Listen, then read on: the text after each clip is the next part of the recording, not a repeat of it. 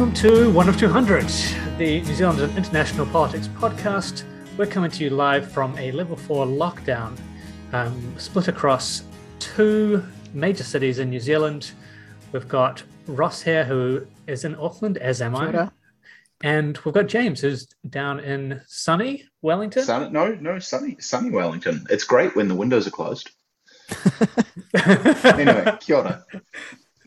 Hey, thanks so much, uh, both of you, for coming on to talk about what's been happening here with our latest round of COVID response from the Labour government.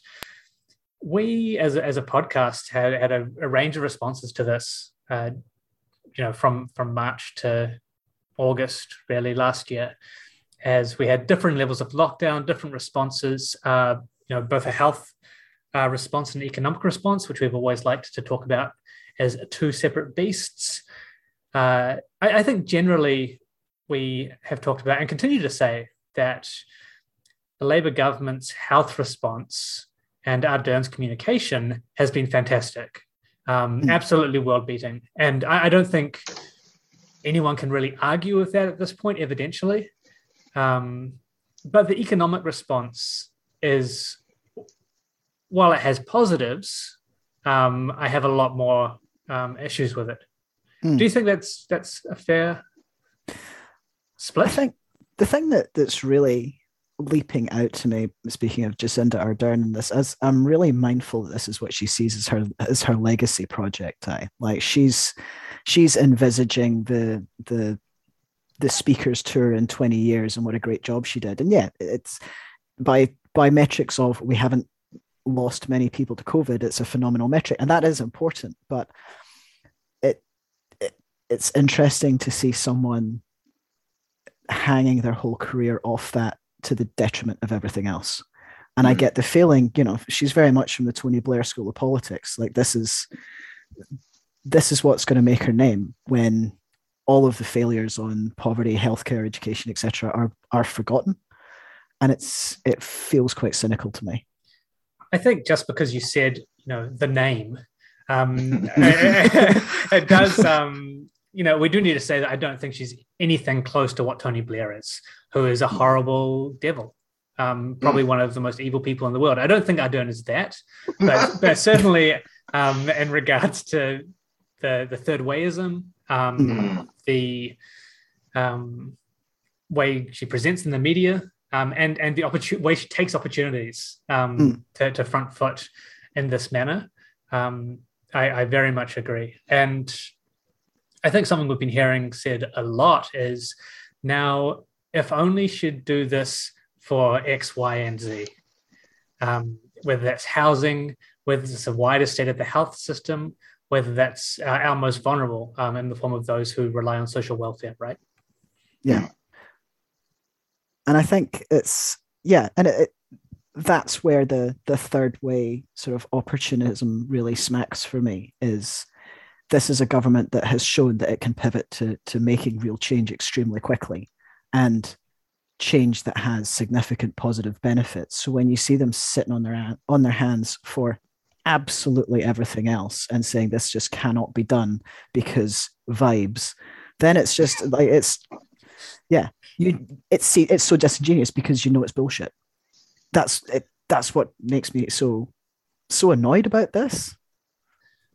Man, these, these graphs on this piece, uh, I don't. I, I knew the numbers were bad, um, but it's horrible. Tell us about the graphs, Kyle. I'll tell you about the graphs. We're going to cut this out. We're going to edit this out. Um, but in the US, they have had they're still having 150,000 new cases a day. Yep. And near like uh, over half a million people have died. Yeah. And you know, a lot of this is just like this isn't counting excess deaths or whatever, right? Yeah, that the I don't know if it's one that used in in that graph, Carl, but the uh, sorry in that article, the the one which is like daily case rates in the US. I tweeted this before they're nearly back up to where they were. And it's like, oh, yeah, you know, after COVID, you know how the US and the UK have moved on and, and they're past it while we're still stuck in lockdown? It's like, No, they've just accepted that you know the the the level of suffering they're willing to Yeah. tolerate is they've just found that level and it's monstrously high. Yeah. Yeah, it's it's real capitalism as a death cult stuff.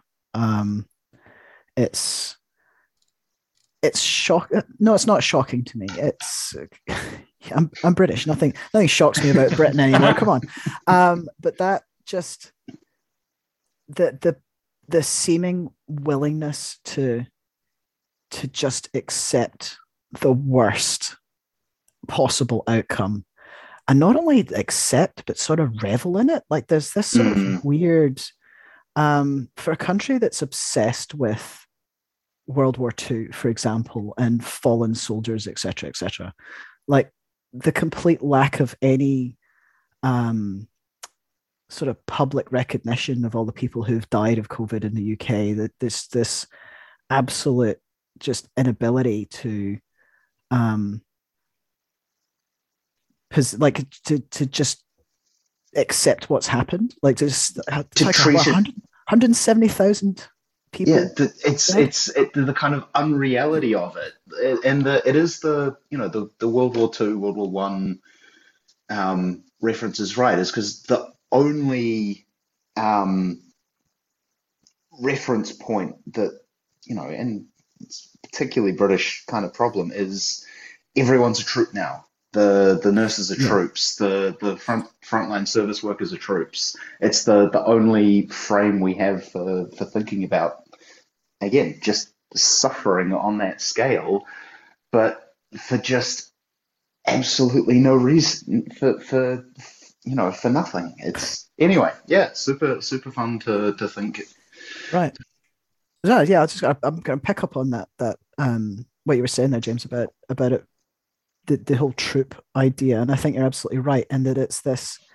Um, there's been a real manufacture of consent abroad that this is a war and casualties are therefore inevitable, and that you can clap, you know, all of that clap for our carers bullshit and the the, the ferry doing donuts in the Ah. Thames for NHS workers, but also I'm mindful of something that I, I heard um, Nate Bethea and um, Francis Horton talking about on Hell of a Way to Die podcast, which is all about um, left wing sort of um, US veteran stuff. And they're saying about the concept of untrooping, which is where if you don't follow the, the sort of very right wing rhetoric about being a veteran, you are sort of Mm. untrooped. You're not considered to be worthy to have to to be considered a veteran. And I think we're starting to see that sort of rhetoric abroad as well around if you're an NHS worker who says actually like this is carnage and we are not being supported and you speak out against it then then you are hammered in the press and also publicly. And it's it's frightening to see this um attitude abroad of um you must lay down your life so that you know people can keep their sandwich stores open. Um but don't you dare question like the the decisions made that get us here. And i i because new zealand and i i, I was tweeting about this tonight cannot help itself in Mhm. terms of like we're just tall poppying ourselves out of this and it, it would be hilarious if it wasn't so so frightening is we'll start to see this happening here we're already seeing this happening Mhm. here Mm. and it's And- how we arrest that before Yeah, and I think before someone blinks and opens the borders or come, brings us out of lockdown too early I think Mm. for the most part we've done a, a pretty good job. And I, I, like a piece I saw today, for example, um, Collins was being asked, "What number of deaths is okay for you then?" You know, um, so there's an immediate pushback on this idea that once we reach X number of vaccinations, um, we just have to live with COVID. Okay, then what number of deaths are you okay to live with? And it Hmm. was really heartening to see because I don't think we've seen that kind of rhetorical shift uh, Hmm. anywhere else at this point. I want to go back to, um, you know, we're, we're making the New Zealand's response sound better and better um, as it just as just happens when you, um, especially when you uh, compare it to the UK. Mm. I wanted to go back to um, something that you said, Ross, about this Labour government being able to do transformative change, being able to turn on a dime and, and make things happen. Um, with reference to what happened in the uh, select committee today, where the Minister of Social Development, uh, Sepuloni, was uh, answering questions from other MPs and was asked by Ricardo Menendez March, uh, the Green MP, whether or not there was incoming extra social support for our most vulnerable. It really, like, just upfront question. Um, and she said, no. Um, no, we, we can't do that. It's not on the table um, at this point. I'm not, she says something like, um, to keep it a bit um, ambiguous uh, by saying I can't like foreshadow anything that might happen. Um, and then when asked about the winter energy payments, uh, which we famously did last year, those yep. are doubled um, as, as a way of getting cash into people's hands quickly. She said, Oh, it's nearly the end of winter. So the winter energy payment's nearly over we had time to get that running last time, and we don't have the time to do that now. And, and there it is. And and, and you know, so it's exactly what you had said. Yep. They, there it is. Last time they managed to get the wage subsidy, which is a, a, a massive, massive piece of work. I don't want to like say that that isn't. Um, and, and, that was significant for many, many families. Mm. Um, they got that up and running within weeks and it worked and, and it worked.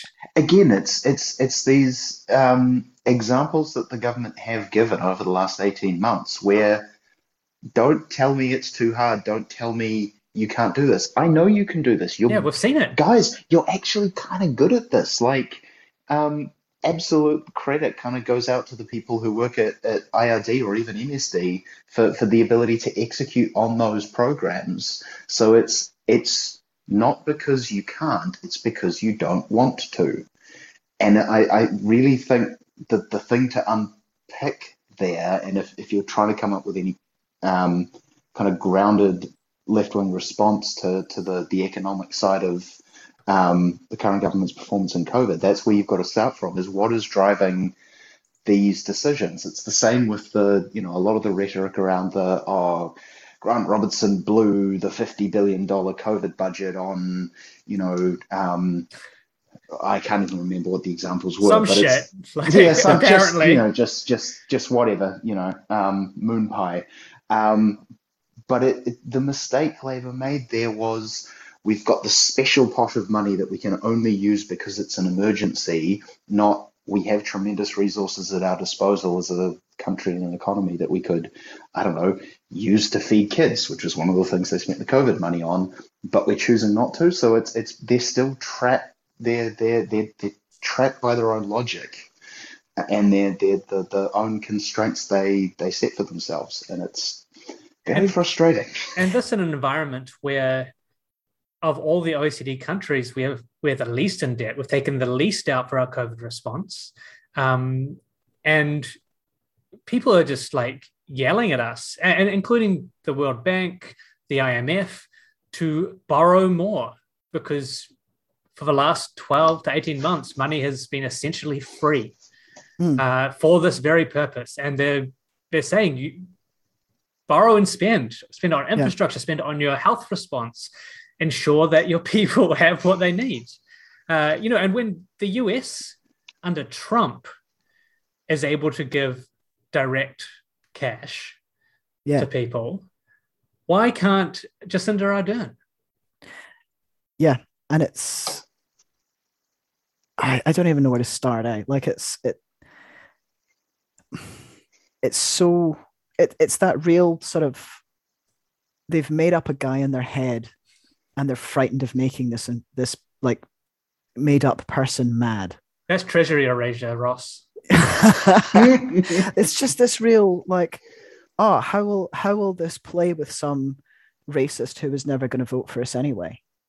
Mm. Like, how will this how will this this policy go down with landlords? And you think, who gives a who fuck? Cares? They're, they're five. This is like landlords. Great example. They're five percent of the population. Ninety percent of, of parliament, though. Yeah, none of them vote for you.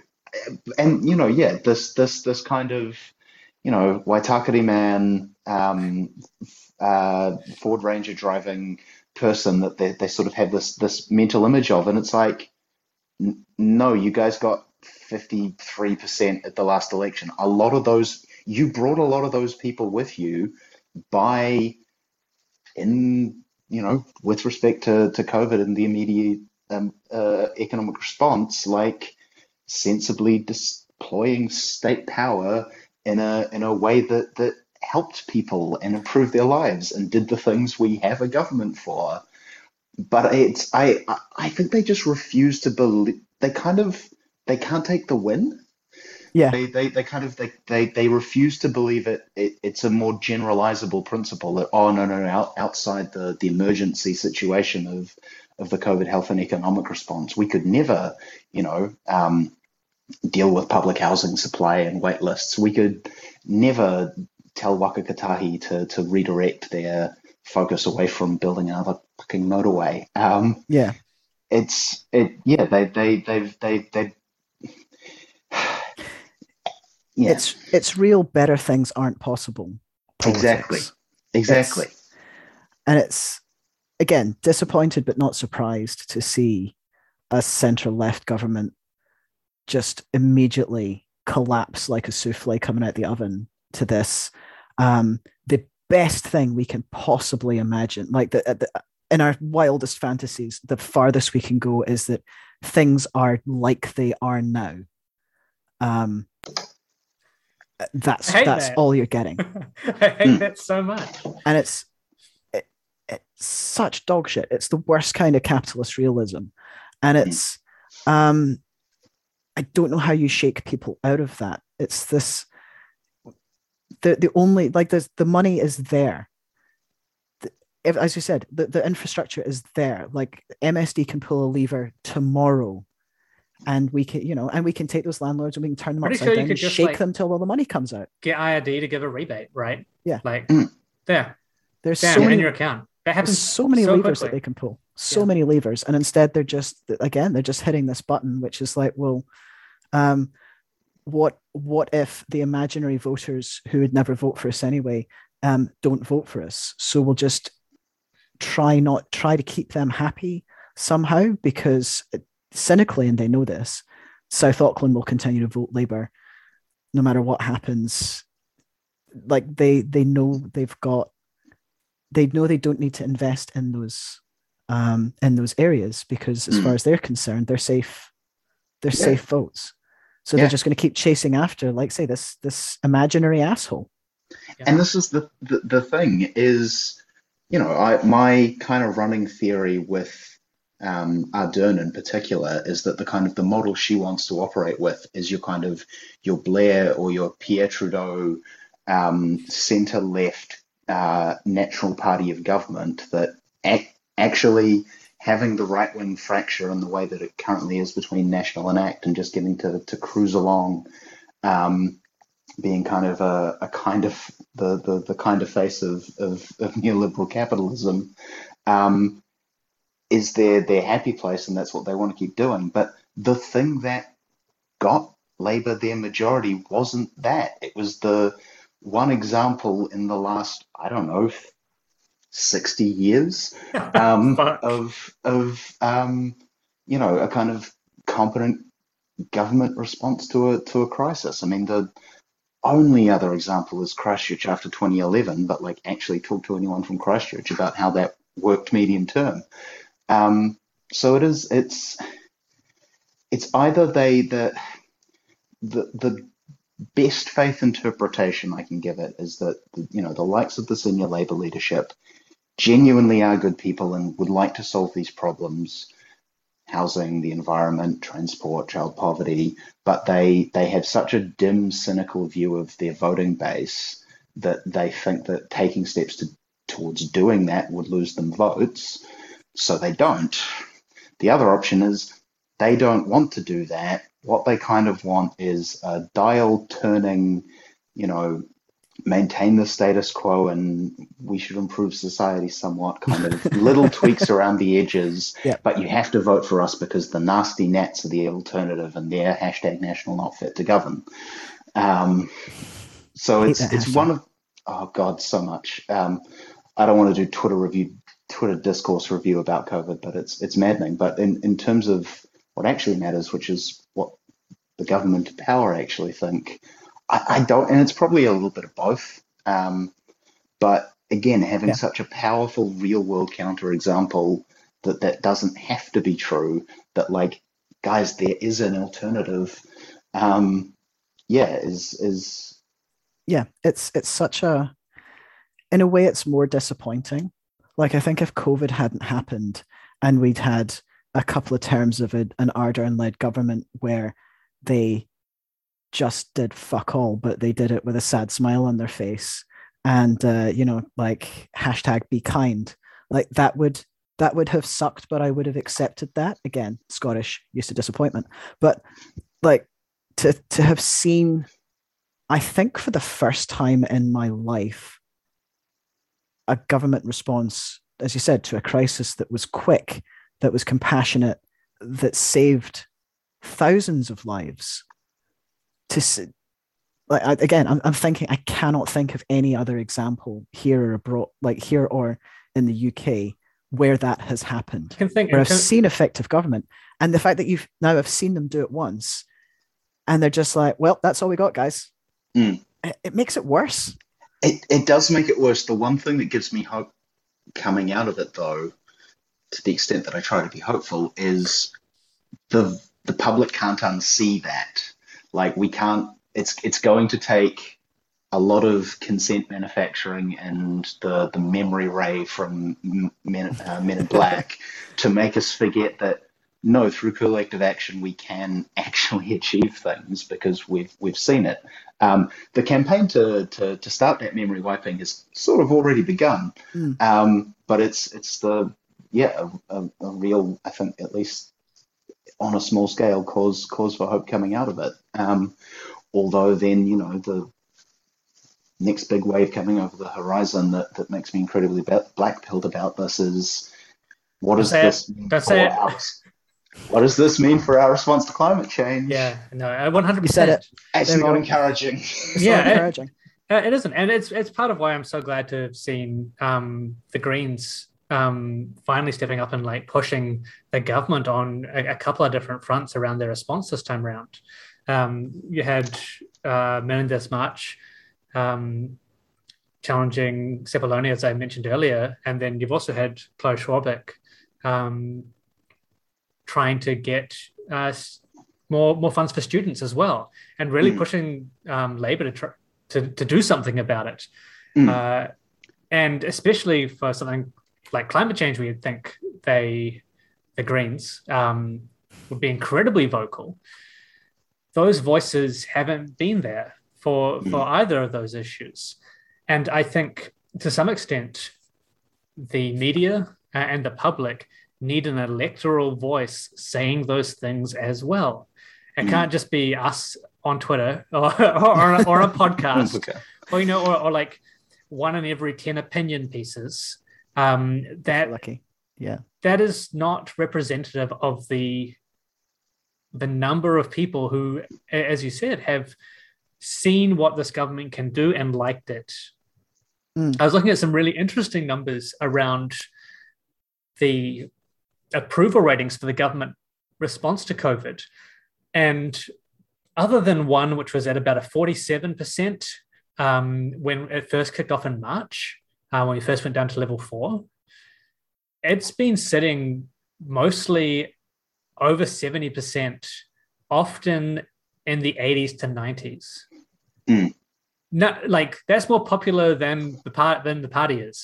That's more popular than Ardern has ever been. You know, and it's testament to the fact that people like the government to do government things. Yeah. And there needs to be a voice like with a platform, with a political platform, with an electoral platform, hammering that home mm. so that there is a a need for the media to report on it and so that more people get to see that that's acceptable politically. Because at the moment they don't. They don't see that because Labour says no, sorry, it's not acceptable.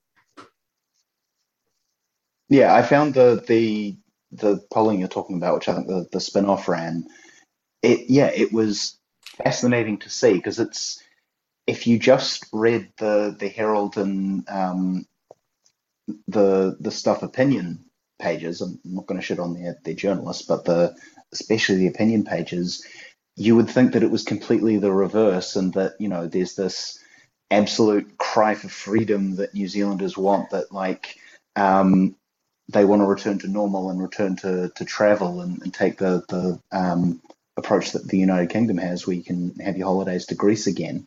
Um, but it's it's it's exactly the reverse. I think the numbers were about seventy percent were were roughly comfortable with the pace the government was going in terms of reopening. Um, uh, 20 odd percent thought they were reopening too fast. Mm. Um, and there was only 10% who were saying, no, no, no, we need to, to um, hurry up and, and, and go further. Um, which, yeah, is absolutely not the impression you would get if you were focused on the, the kinds of challenges that are being um, put to the government by, you know, yes, the opposition, but also also the media, which is very frustrating because you know there absolutely are aspects of I mean the economic response, and I maybe want to pick up on that again, Kyle. But the even the health response, there, there have been failures. That the government is not is not perfect on this, and I think you know we ran up such a, a big score in the first half last year of this you know excellent compassionate response that things things did slip. But the the kinds of criticism that that's abroad is why aren't we opening up faster? Why aren't we reducing restrictions? Which is just completely the coming from the, the wrong direction in yeah. terms of where public sentiment seems. Essentially, why aren't you killing people, right? Um, yeah. and, and, why, especially, why aren't you killing your poor minorities? Um, and it's been really, really exacerbated by the fact that our other major political party, National, have almost entirely run bad faith attacks. Um, and attacks in the model of the Australian or UK or US press, uh, which is to try and claim we should be opening up faster, uh, try and undermine it while also trying to say that they're supporting it, um, and not focusing on any of the governance factors or economic factors at all. Yeah. And I, I think that the, the thing you see in the fact that their polling is still so abysmal, thank you, Jesus, um, is people people can see the the just rank incoherence of their position. That on the one hand they're saying, well, the lockdown should be better, the lockdown should be harder. Why you know why didn't the government do vaccines earlier or mask mandates sooner? While at the same time going completely the other way and saying we need to be opening up. Um, you know, we need to move past this. COVID's over everywhere else. It's people aren't thick. Like, you know, the, the voting public can see that, and it's why I think um, Collins has just got absolutely no. Well, part of the reason she's got absolutely no traction. Yeah, I think, as you said, it's there is a huge gap where we need to have rigorous, ongoing critique of, as you said, the economic response, the the healthcare response. Like there actually needs to be a robust um, opposition. Like you need that anyway. You, there needs to be some kind of of ongoing holding the government to account, not but not just in that sort of four year old. I've asked, you know, you're doing this thing, so I'm going, I'm going, I'm going to demand that you do the opposite, which seems to be like the entirety of Collins' milieu. Um, but it, but we're just not getting it. They're just sort of fighting on all these weird ass fronts, which means that the actual conversations that need to be had aren't being had. And hmm. again, it plays into it works fine for Labour. Like as long as you've oh, got, oh, yeah.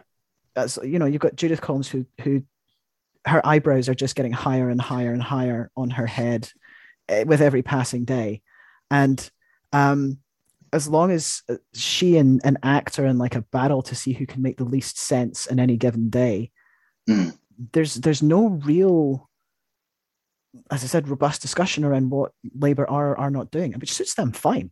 Yeah, yeah, of course it does. This is this is the thing: is you've got National and ACT fighting over the thirty percent of people who who object to the the government's COVID response. Um, Labour are very happy to to play for that seventy percent of people who are either broadly okay with it or, or think it should have gone further.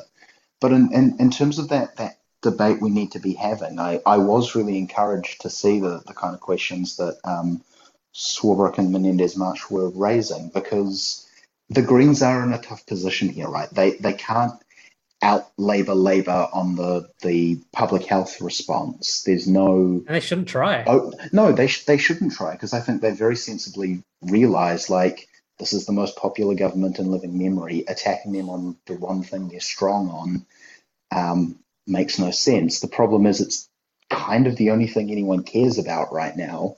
It'd be interesting to see some of that like issue salience polling that we got in the lead up to the last election, but COVID's still number one. So I think it, it's really encouraging to them to see them finding those issues where Labor are dropping the ball and are doing less than they both less than they could do and less than people would want them to do. Yeah the real challenge, and this is where I've got to keep my tinfoil hat off, but it's it, that does not get picked up by large swathes of the commercial media, um, and fighting that that challenge and getting that that airtime for some of the you know really good challenges they're making um, sucks. See, I, I'd, I'd actually I would half challenge that because I think that the media and a, a lot of reporters and journalists are getting hungry to see a substantial opposition uh, to Labor,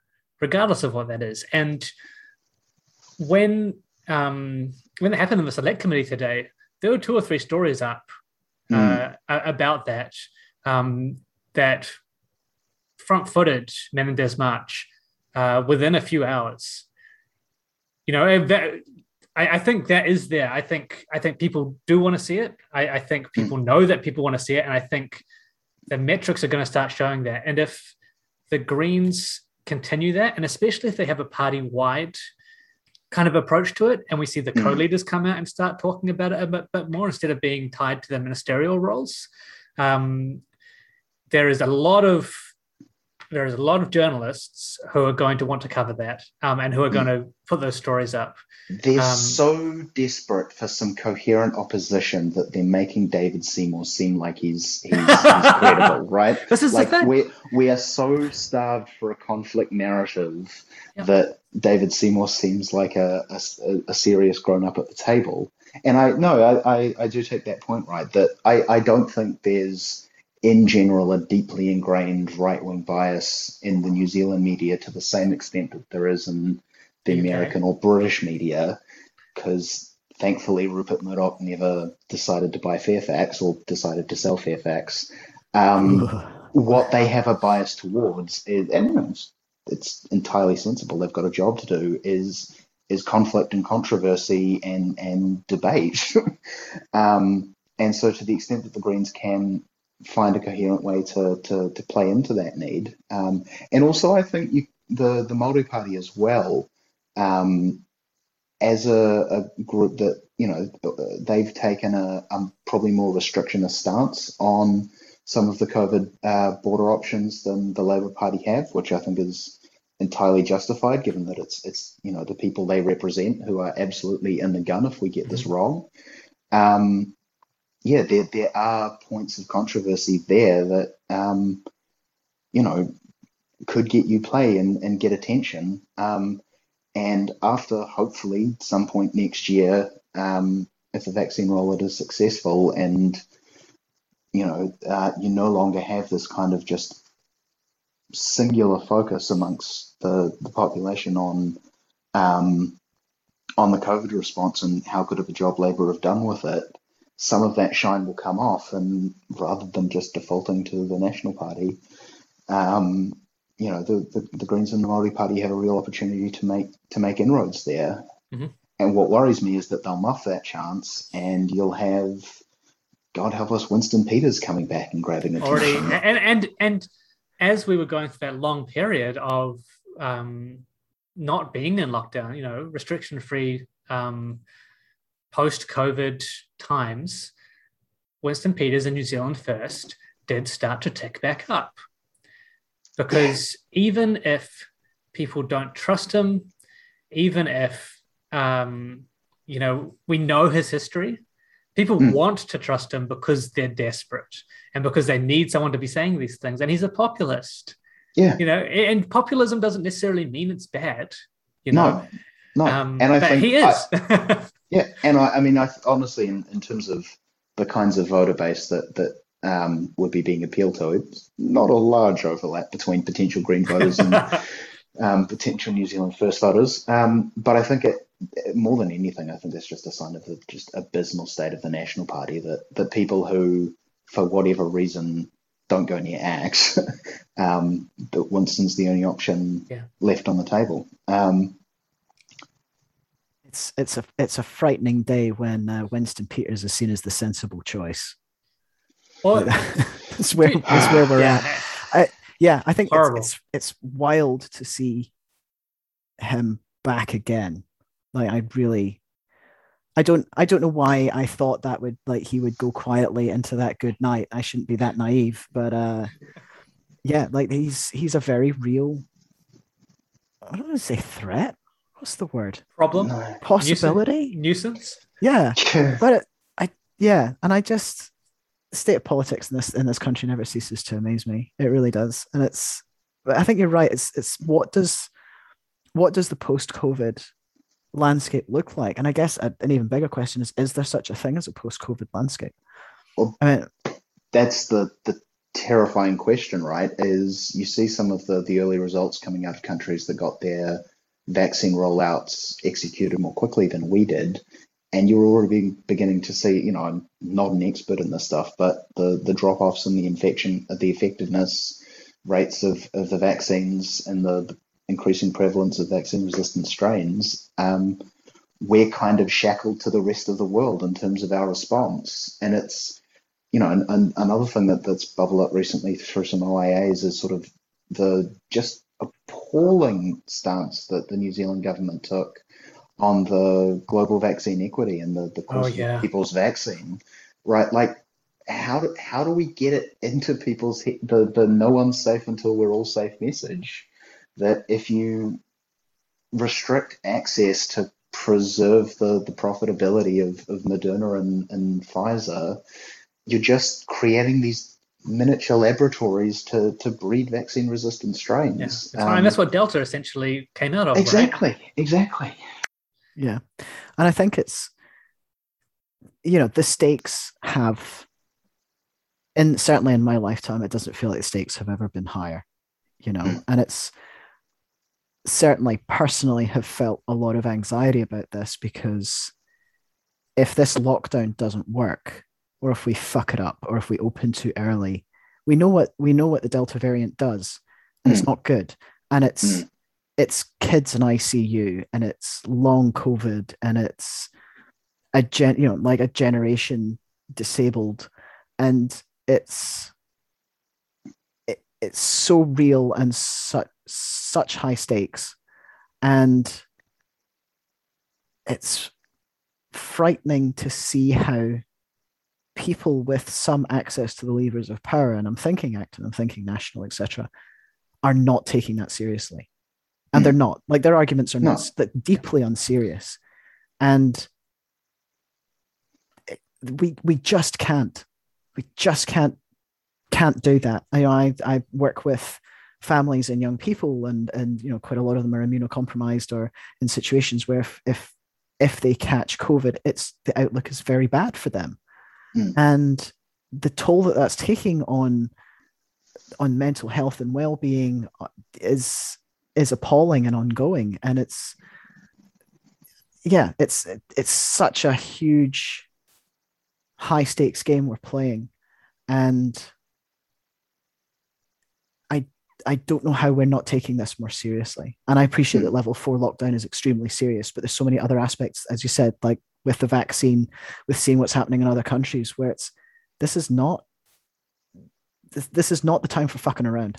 Yeah. No. And it's the, the, there's an aspect of, of victims of our own success there is that you know we, yes you can you can you know if you've got family overseas or you know you see in overseas media, but it, it doesn't have the, the terrifying reality for us because of how well things comparatively have gone in the in the last 18 months and it's it's very easy to forget that like no if we fuck this up there's you know you can't unbreak you can't unring that bell you can't unbreak that glass if we you know if this lockdown doesn't work um there's there's very little coming back from that Yep, and and you know that, that's what absolutely disgusts me about some of the comments coming out from you know Australia, the UK, the US, saying, "Oh, we've got Delta too too late now. Best to live with it." Yeah, fuck off. Um, Mm. You know that. No. Yeah, well, and, no. and, you know this is in the context of as well New Zealand being uh, among the worst prepared OECD countries for this. That, that's been gone over a number of times now. Some of the, the lowest number of ICU beds, and alongside, and I think we can, we can come back quickly to the economic response, um, James, as you're you're mentioning before, because part of the failure has been an inability to fully resource the health system and get it back up and running um, to a level that's acceptable for if we actually did have a, have a full outbreak. And I don't know why that hasn't happened. I don't know why they haven't just borrowed billions and just poured it in. And there- there's this like kind of long-termism argument around, oh, we need to sort out the DHBs first, etc. I mean, okay, but you know, you can do two things at once, right? You can go and make sure like these these hospitals aren't fucking rotting. You can Mm. you can train up healthcare workers to be able to do like a bunch of the different roles um, ar- around um, maybe not intubating, but picking up some of the other duties. Right. And I think it's it's that as you said, it's that we know what could have been done because we've seen what they can do. Yeah. And it's between the last major lockdown and this one, and you think that was enough time, you know, they could have, you know, you you create nurses courses become fees free, for Yep. example. And as you said, you get you get people doing training, you get the work for, you know, you offer f- like free upskilling to registered nurses to become ICU, like whatever hey, it takes. tourism's not coming back. I want to I want to retrain. Hey, no, Yeah. being a nurse is free. we can make that yeah we can absolutely make that happen you know there was an opportunity there to redesign a healthcare workforce because we should have known that this was going to happen. And i think it was it was inevitable but i and i count myself in, in among this that i had sort of kind of lulled myself into a real false sense of security. I was think like a i lot of think, people I think we've got this Yep. this whipped. And that's so fine on a personal level like that's just being a bit stupid and a bit optimistic. But mm. on a government level, I kind of expect better.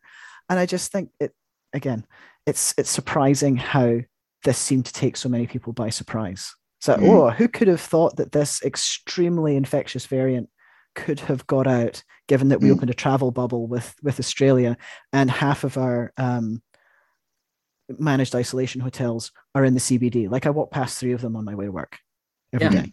I like even when we were first podcasting about the, the pandemic, before it even hit New Zealand, I think, or maybe just after, we were saying this one, if we if we take the right steps, we can get through it.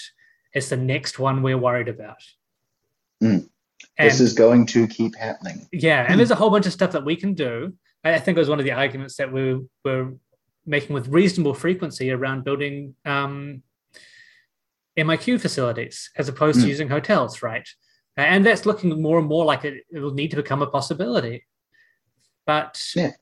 none of these steps were taken. And when you go and ask, when the government is asked about them, say, "Oh, we can't, we can't do that." Okay, yeah, but you said that at the start. So at some point, you have to begin doing this. Surely, can we begin doing it now, or, or this, uh, do you want to put it off another eighteen months? and this this is the thing, right? Is I, to a certain extent, can can kind of forgive not not having that kind of foresight. I was kind of skeptical of the idea of special purpose MIQ facilities because I think it's it's one thing to to just say, oh, we should do that. Is there is a lot of logistics that underlie that, but that was again August September last year when it, as you said, it, we all lulled ourselves into this sense of security of oh, we've got this beach, it's okay. Um, but what what worries me is that, and I've, I think I've said this before, but we had for about six months in the early part of the pandemic senior leadership in government who were willing to learn from their mistakes and not publicly cop to them because in the end politicians they'll never do that. But at least you know concede the point of yeah actually our testing regime at the border wasn't adequate. And because of the the criticism that they got from some very good reporting about that um, they took steps to improve it. And that that willingness to to you know kind of adapt and, and respond was was incredible to see but that then got lost. And I think it was that that once things became less urgent, that fear of, of admitting you were wrong and changing tack kind of creeps back in. Yeah. Um, but it's you know they need to keep being pushed on it, and you know again this lockdown fucking sucks, and I hate it. Um, but the one the one silver lining that come I, I see from it is that it it makes everything way realer again. Mm-hmm. Um, and so maybe some of these things you will begin to see action on. What happened hope, to hope springs eternal? Do you remember last year when the the line was build back better? Mm. because it's Yeah. it's become build back basically the same, right? Mhm. Uh, you, you know, you're saying, talking about in August, September, um, and maybe just post election, we'd lulled ourselves into this false sense of security. I, I'm happy to say, like as a as a nation or whatever, um, it depend regardless of people's individual feelings about that. Um, and people were happy just to go back to the status quo uh, at, at a at a systems level. You know, oh, okay, cool. Everything's just the same again. We we survived, and everything has reverted to pre-COVID. We we survived and my house price went up 20%. What are you complaining about? yeah, yeah, and that- you know, that's- exactly. That's the problem, right? Is there was that that circuit breaking moment that's I think just absolutely been lost now where if different decisions had been taken by the likes of the, the finance minister, and I think he personally bears a lot of responsibility for this, for not Mhm. having the courage to um, tell Treasury to go jump, um, that you know you could have begun to sow the seeds of some some long term, you know, slow boring of hard boards change to towards a, an economy that's that's not structured around, um, you know, cheap labor, expensive houses, um, and res, you know resource extraction. But we chose not to do that because iner- you know inertia is incredibly powerful, and the shitty thing of it is, is like for I don't know 55, 60 percent of the population, um, things are pretty good for now for the the sort of Yeah. immediate short term that people judge I mean, things by. are, are maybe fantastic for, for a Mm. good chunk of that as well. Um, it reminds me of another thing um, during select committee today, uh, where the, I think one of the final things Menendez March asked was, can we at least bring forward the benefit rises, which you've already said you're going to do? Because remember, uh, Labor pulled benefits up, but they split it over two dates. So one in um, this year and one next year. Uh, and Sepuloni came back and said, no, we said that's going to happen on April 1st next year. That's when it's going to happen. Mm. No, you've already you've already made the decision that you're going to do you've, that. You've, Yeah. you've you've already acknowledged that there's clearly a need for it. It's and it, it's it's public finance act madness of like, oh, but you know we have to stay within these particularly yeah, yeah, pre-agreed yeah. But limits, let's give and these two balance that's sheets. that's an ongoing commitment to an operating expense, so it has to be able to be funded out out of um, you know receipts, and it's like you're the government, you've got the biggest majority in MMP history, change the rules. Yeah, and I think a lot of it is there's there's a real ongoing um, misunderstanding of how economics works. And I am not an economist. I just want to like prefix that, but as we I- said at the I- beginning, it, it doesn't matter if you are Yeah. an expert or not, because it's still going to be better than half the pundits Yeah. out there. but it's it's even at that level. Like I know that the government and and countries are not the same as a household. Like it's not, and I think there's so many like again monetary idiot here, but I I kind of understand that, and there just seems to be this narrative that we're fed that the government has to like has the equivalent of a mortgage and some credit cards and like has to make sure that the electricity bill gets paid at the end of the month which is a whole uh, to talk about electricity bills and stuff in a minute but like this just but it, there doesn't seem to be any desire to educate people that that that's not the case. No, And- no. Also, not an economist, but kind of play one at work sometimes. the the the household narrative is kind of that's the the outside story that kind of makes the, the the underlying economic assumptions around well no we need to keep public debt low because if you expand the size of the state sector so it's taking up more of the economy um, either in terms of, of borrowing or um, tax that reduces the size of the private sector. And the private sector is where the, the dynamism is and where the investment happens and where growth comes from. Um, and it's you know that's actually a kind of contested position these days in, in economic theory. We you know it's not 1995 anymore. Um, and so yeah the, the the kind of education of like well no it's not about a particular number on a government uh, balance sheet which I, i'm not dismissing that the actually our state debt capacity is is is completely irrelevant. Like as a, a small trading exposed country, if we get ourselves into a situation where the IMF are imposing structural adjustment, that's a real problem from a, any kind of left perspective. But like the obsessive focus on it and ignoring what actually matters, which is like what can people in the country with the, the labor and resources we have actually do, actually produce, actually focus on. It's not focusing on that and readjusting where that's focused. You know, the example you raised before, Kyle, of moving from the tourism sector to other areas of the care sector is a great example of that's the kind of structural change that we could have. We chose not to. Mm. Yeah, and I sort of feel that there's this um there's there's like there's a, a sort of politics of appeasement that again going back to that better things aren't possible sort of assumes that everyone's kind of happy-ish or anybody everybody who matters anyway. And it's with regards to the tour the, I was thinking there of tourism it's like I think we have to accept that New Zealand tourism is never going to look the same again. And there are going to be a lot of businesses, and a lot of them are small businesses that are not going to survive this. Mm. And there are going to be people who are going to have a very hard time.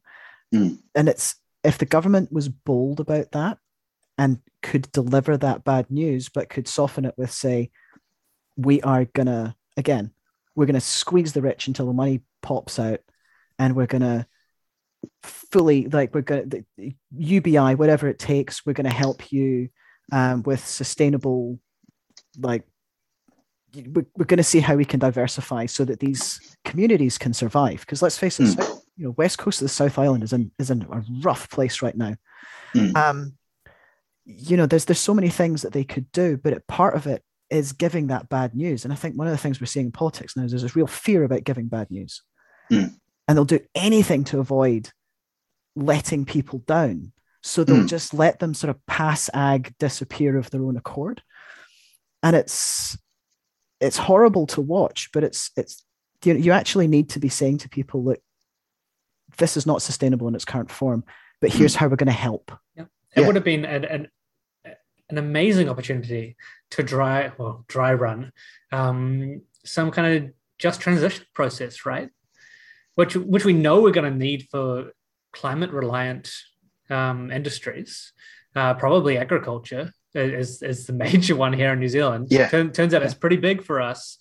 Yeah. Um, resource extraction's another. Mm. There was a, a real opportunity to say, okay, cool, time to dry run um, doing just transition with the, all these tourism operators.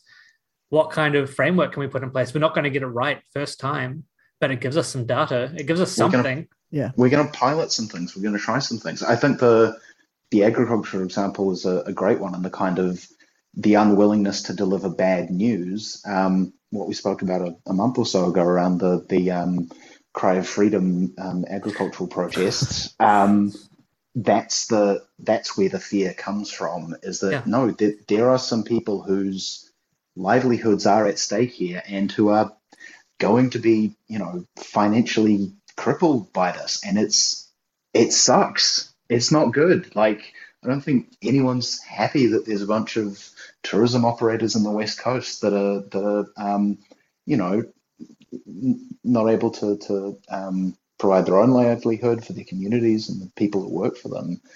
But like that's happened. That's real. That's not going away.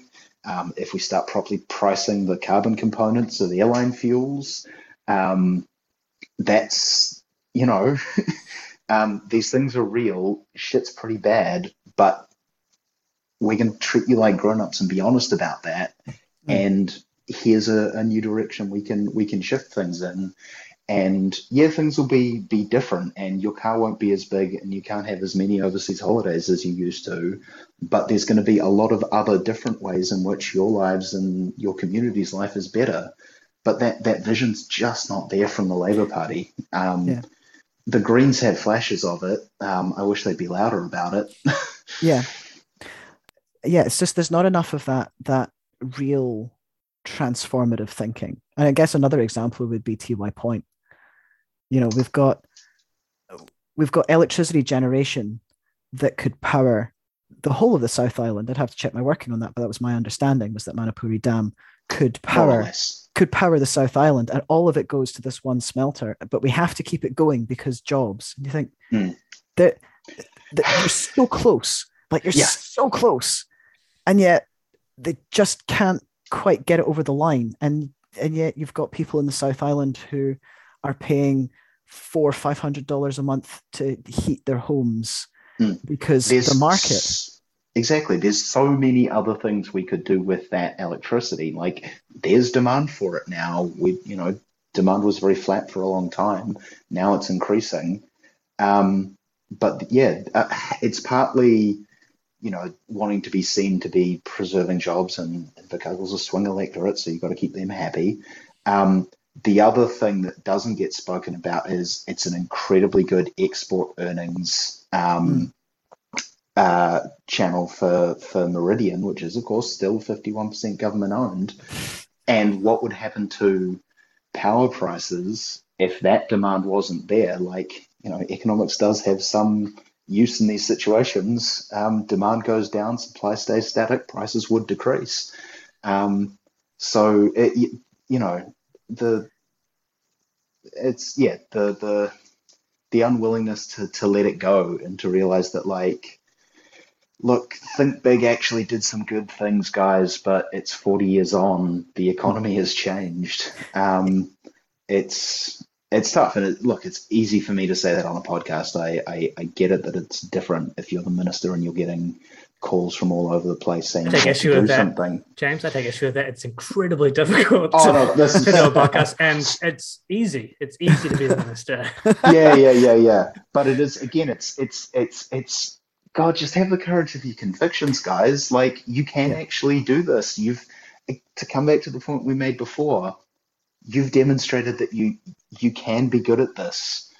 Um, but it's just an yeah that unwillingness to to to accept that fact i think it's it's yeah and I, I guess part of it is covid is extremely high stakes but also it's not hugely complicated stay stay at home people understand that wear a mm. mask um, don't be a dick and sneeze on people and like that there's nobody is being disappointed like if we're talking about mm. politics disappointment, people aren't being disappointed with that. When it comes to some of the more transformational things long term, landlords, mm. you're gonna have to pay on yeah. your on your earnings. Maybe not have so many houses. That's going to make some people sad. It is, um, and it's it's going to rob people of like the the central dream of of the New Zealand middle class of the the property ladder of, of getting to the point where you've got passive income from from six properties. Yeah. Like, yeah, the politics of disappointment, you are going to disappoint some people. Yeah, but they can't. That's too hard.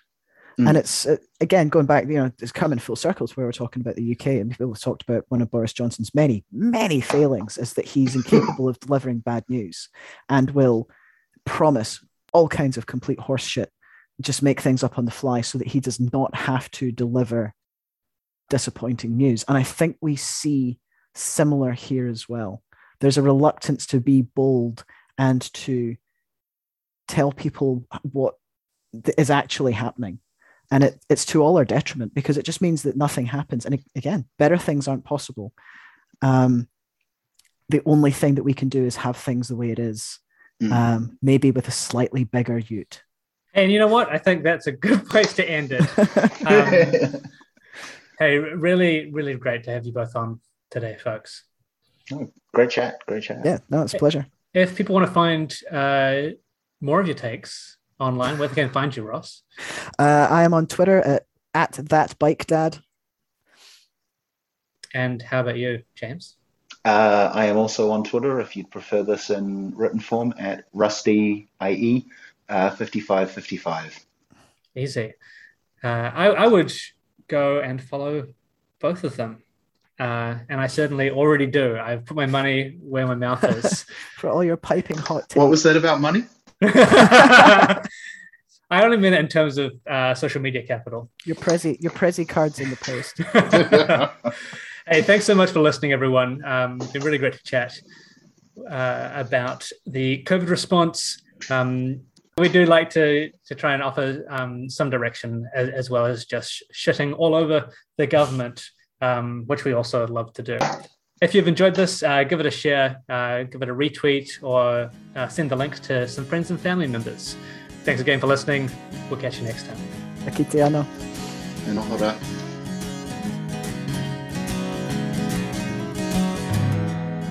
Relentless routines, the dying embers of your dreams. Is the lie aspirational? Will you die keeping your glass half full? The relentless routines, the dying embers of your dreams is a lie aspirational. Will you die keeping your glass half full? You don't hate your nation, you hate nationalism. You don't hate your nation hate nationalism. No, you don't hate Monday.